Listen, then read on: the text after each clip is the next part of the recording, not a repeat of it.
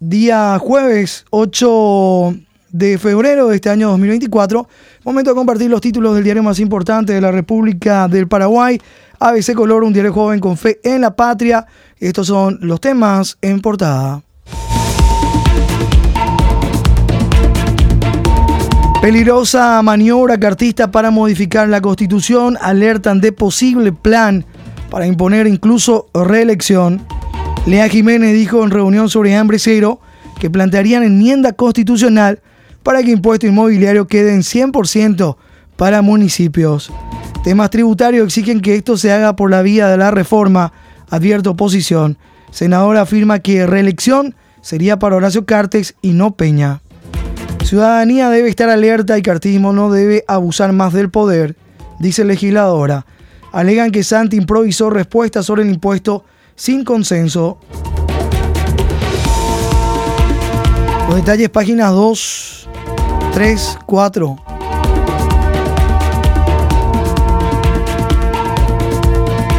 Le admite plan de enmienda, dicen diputados y alertan sobre reelección.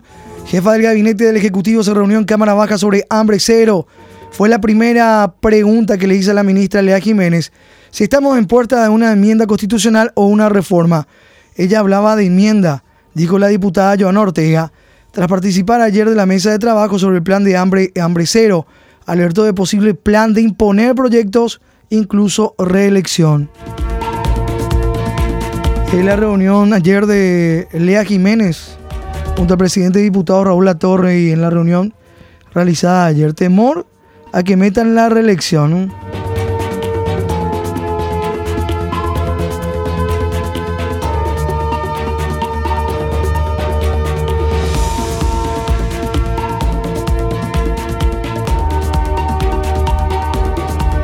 Más temprano, en conversación con ABC 730 AM, Ortega mencionó que a su criterio la modificación de temas tributarios establecidos en la Carta Magna deben hacerse vía reforma constitucional y no enmienda, y si fuera el primer caso, se podría intentar habilitar la reelección como se procuró en el gobierno de Horacio Cartes, que culminó con el sangriento 31M. Quieren reelección, pero para HC, dice la senadora Esperanza Martínez. Claro que detrás de la famosa enmienda está, en realidad, la posibilidad de la reelección de Horacio Cartes, acusó la senadora Esperanza Martínez del Frente Guazú quien remarcó que pese a todo el poder acumulado que tiene, se pasa reculando por torpeza propia.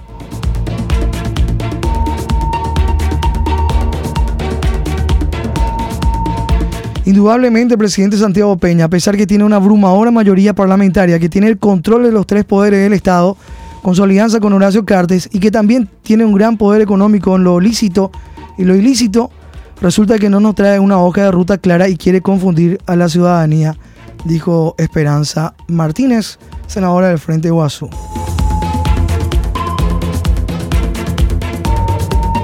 El presidente de la Comisión Permanente del Congreso, el senador Colín Soroka, advirtió ayer que el oficialismo no debe presentar un proyecto de reforma constitucional ya que es un tema delicado y virulento en un ambiente muy agitado. Ambos lados deben tener cuidado, dijo Celeste Amarilla, así como la ciudadanía debe tener cuidado con cualquier intención que venga del cartismo de una enmienda o reforma, estos también deben tener cautela en no intentar de más y agredir a la ciudadanía con abusos en el poder.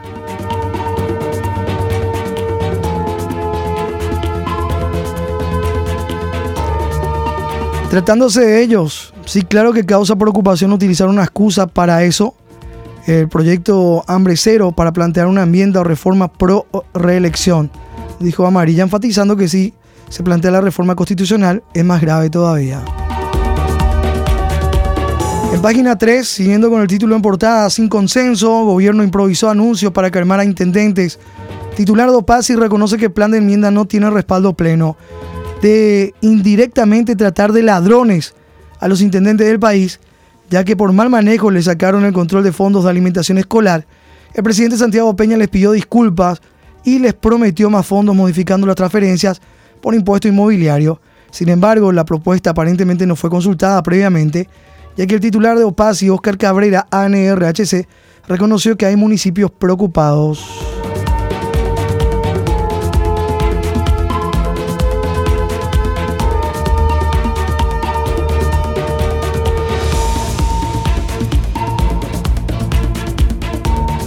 Estamos vigilantes, dice Intendente Fernandino. Prieto dice que apoya cobro total del impuesto.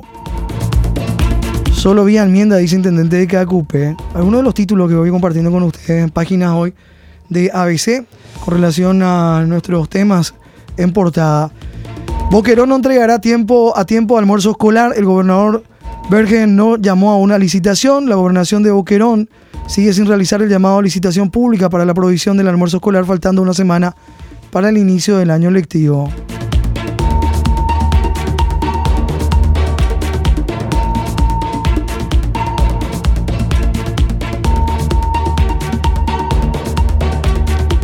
Cuatro con siete minutos. Foto en portada.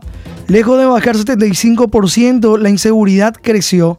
Según datos de la Policía Nacional, entre septiembre y diciembre de 2023 hubo más denuncias por hechos punibles en Asunción comparado con el mismo periodo de 2022. Las cifras desmienten lo manifestado por el presidente Santiago Peña, quien el pasado 22 de enero dijo que los casos de inseguridad y asaltos registraron una caída del 75%. Los robos de vehículos y motocicletas son los sucesos más recurrentes. Conductores de diversas plataformas se manifestaron ayer desde la zona de Ñuazú hasta el Ministerio del Interior para reclamar mayor seguridad al gobierno. El destaque en páginas 8 y 41. Con este gobierno aumentaron las denuncias por delitos en Asunción. Tenemos la infografía del total de hechos delictivos, hechos punibles reportados por la Policía Nacional en Asunción entre septiembre y diciembre de 2022 y 2023. Lejos de la caída del 75% en eventos de inseguridad que había mencionado el propio presidente de la República, Santiago Peña, los datos de la Policía Nacional indican que entre septiembre y diciembre de 2023 hubo más denuncias por hechos punibles en toda Asunción en comparación al mismo periodo de 2022. Sobresalen en ambos cuatrimestres los números en cuanto a robo de vehículos y de motocicletas. Y la infografía en página 8. Hechos punibles eh, reportados por la Policía Nacional en Asunción. Los delitos entre hurto, hurto agravado, robo de objetos, robo agravado de objetos, robo de vehículos, robo de motocicletas y tentativa de robo. los casos denunciados y aclarados.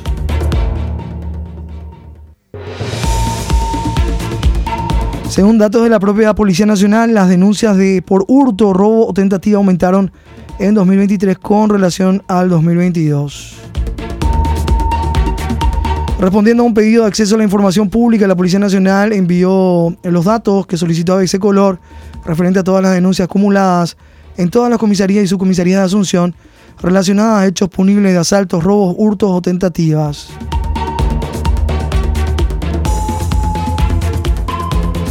En ese sentido, los números indican que desde septiembre de 2022 hasta diciembre de este año, de ese año, se registraron 885 denuncias en total.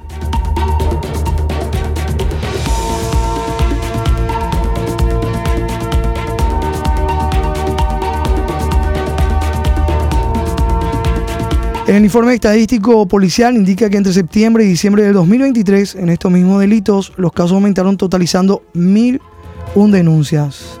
Están ahí los datos, la, los vehículos motocicletas. El robo de vehículos motocicletas son los hechos que más se cometen. Los datos estadísticos, página 8, un completo informe hoy de nuestro impreso.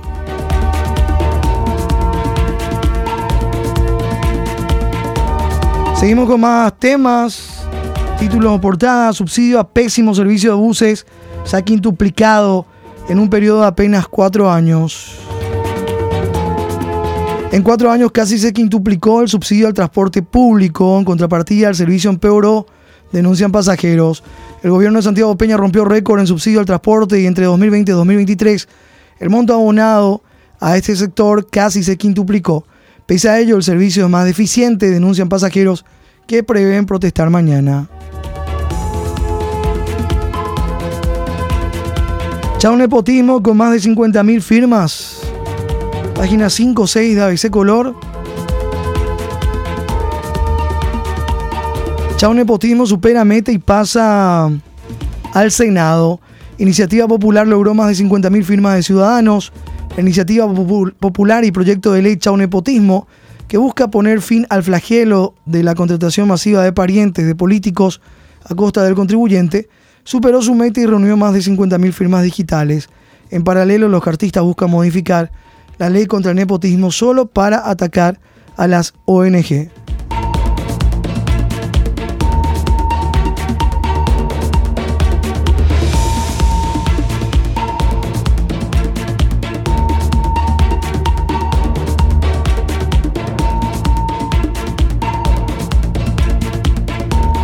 Cuatro con 12 minutos.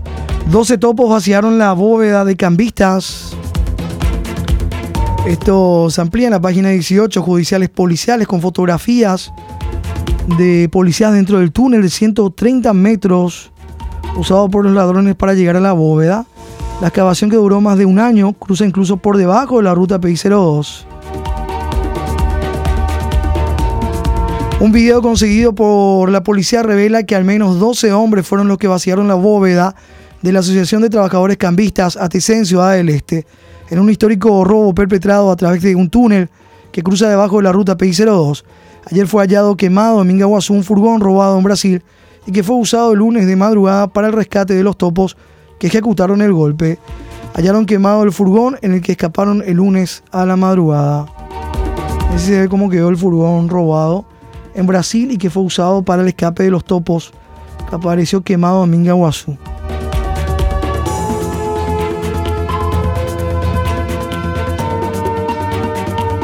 Y por último, portada ABC, Corte le da la mano al hijo de Óscar González Daer y anula dos condenas. Nuevo juicio. Página 7. Corte favorece al hijo de Óscar González Daer y confirma condena solo por enriquecimiento ilícito. Óscar González Chávez afrontará nuevo juicio por lavado de dinero y declaración falsa. La sala penal de la Corte Suprema de Justicia, integrada por tres camaristas, confirmó la condena del concejal de Luque, Óscar Rubén González Chávez, ANR Cartista por enriquecimiento ilícito. Sin embargo, anuló la sentencia por lavado de dinero y denuncia falsa y ordenó el reenvío de la causa para un nuevo juicio sobre estos dos hechos. Deberá dejar la Junta Municipal.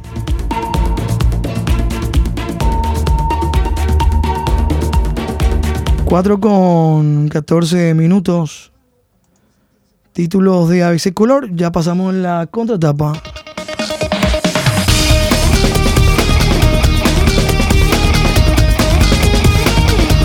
Alientos a distancia. Argentina versus Paraguay a las 17 horas en Venezuela. Pasó Brasil y ahora la selección paraguaya vuelve a chocar esta tarde a las 17 contra Argentina en el preolímpico sudamericano sub-23. Pero esta vez en el segundo partido del cuadrangular final que define a los clasificados de los Juegos Olímpicos de París 2024. Empate de 1 a 1, casi al final. El gol argentino se registró en el primer duelo entre ambos en la fase de grupos en Valencia hoy se cruzan en Caracas. Paraguay viene de ganarle con autoridad 1 a 0 al seleccionado brasileño, mientras a su vez el equipo albiceleste igualó 2 a 2 con Venezuela, la anfitriona. Y por otro lado, Aucas versus Nacional a las 21.30 en Ecuador. Nacional abre el nuevo año copero de los equipos paraguayos cuando a las 21.30 enfrente al Aucas en el estadio Gonzalo Pozo Ripa, ubicado al sur de la ciudad de Quito, Ecuador, en el partido de ida de la fase 1 de la Copa Libertadores, en la que el cuadro de Barrio Obrero tiene apuntadas 13 participaciones anteriores, a diferencia del conjunto ecuatoriano que juega por segundo año consecutivo este torneo. La Academia, subcampeona 2014, apuesta a un resultado auspicioso anhelando rematar el boleto a la siguiente etapa en la revancha dentro de una semana en el Defensores del Chaco. Y toda la programación de la quinta fecha del torneo de apertura que inicia mañana, también en contraetapa de nuestro impreso. Una victoria nos lleva a París contra Argentina a las 17 horas hoy, preolímpico sub-23 y nacional que se estrena a la altura de Quito por Copa Libertadores. Más información del mundo deportivo en páginas de ABC Color.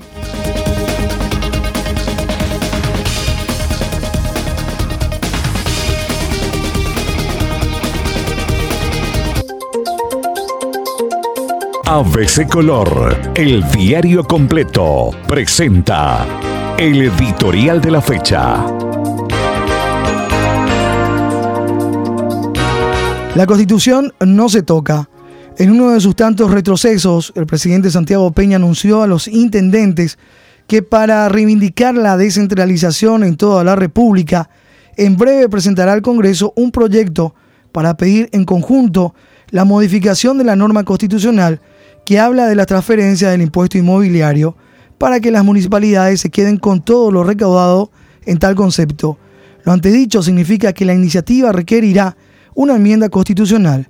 De inmediato emergieron reacciones que apuntan a sospechar que, tras la propuesta de modificar la Constitución, están intereses que van mucho más allá de beneficiar a las municipalidades, sino incursionar en un terreno en el que priman intereses políticos que buscan la reelección presidencial. La constitución no se toca, es lo que dice en parte en nuestro editorial hoy jueves 8 de febrero.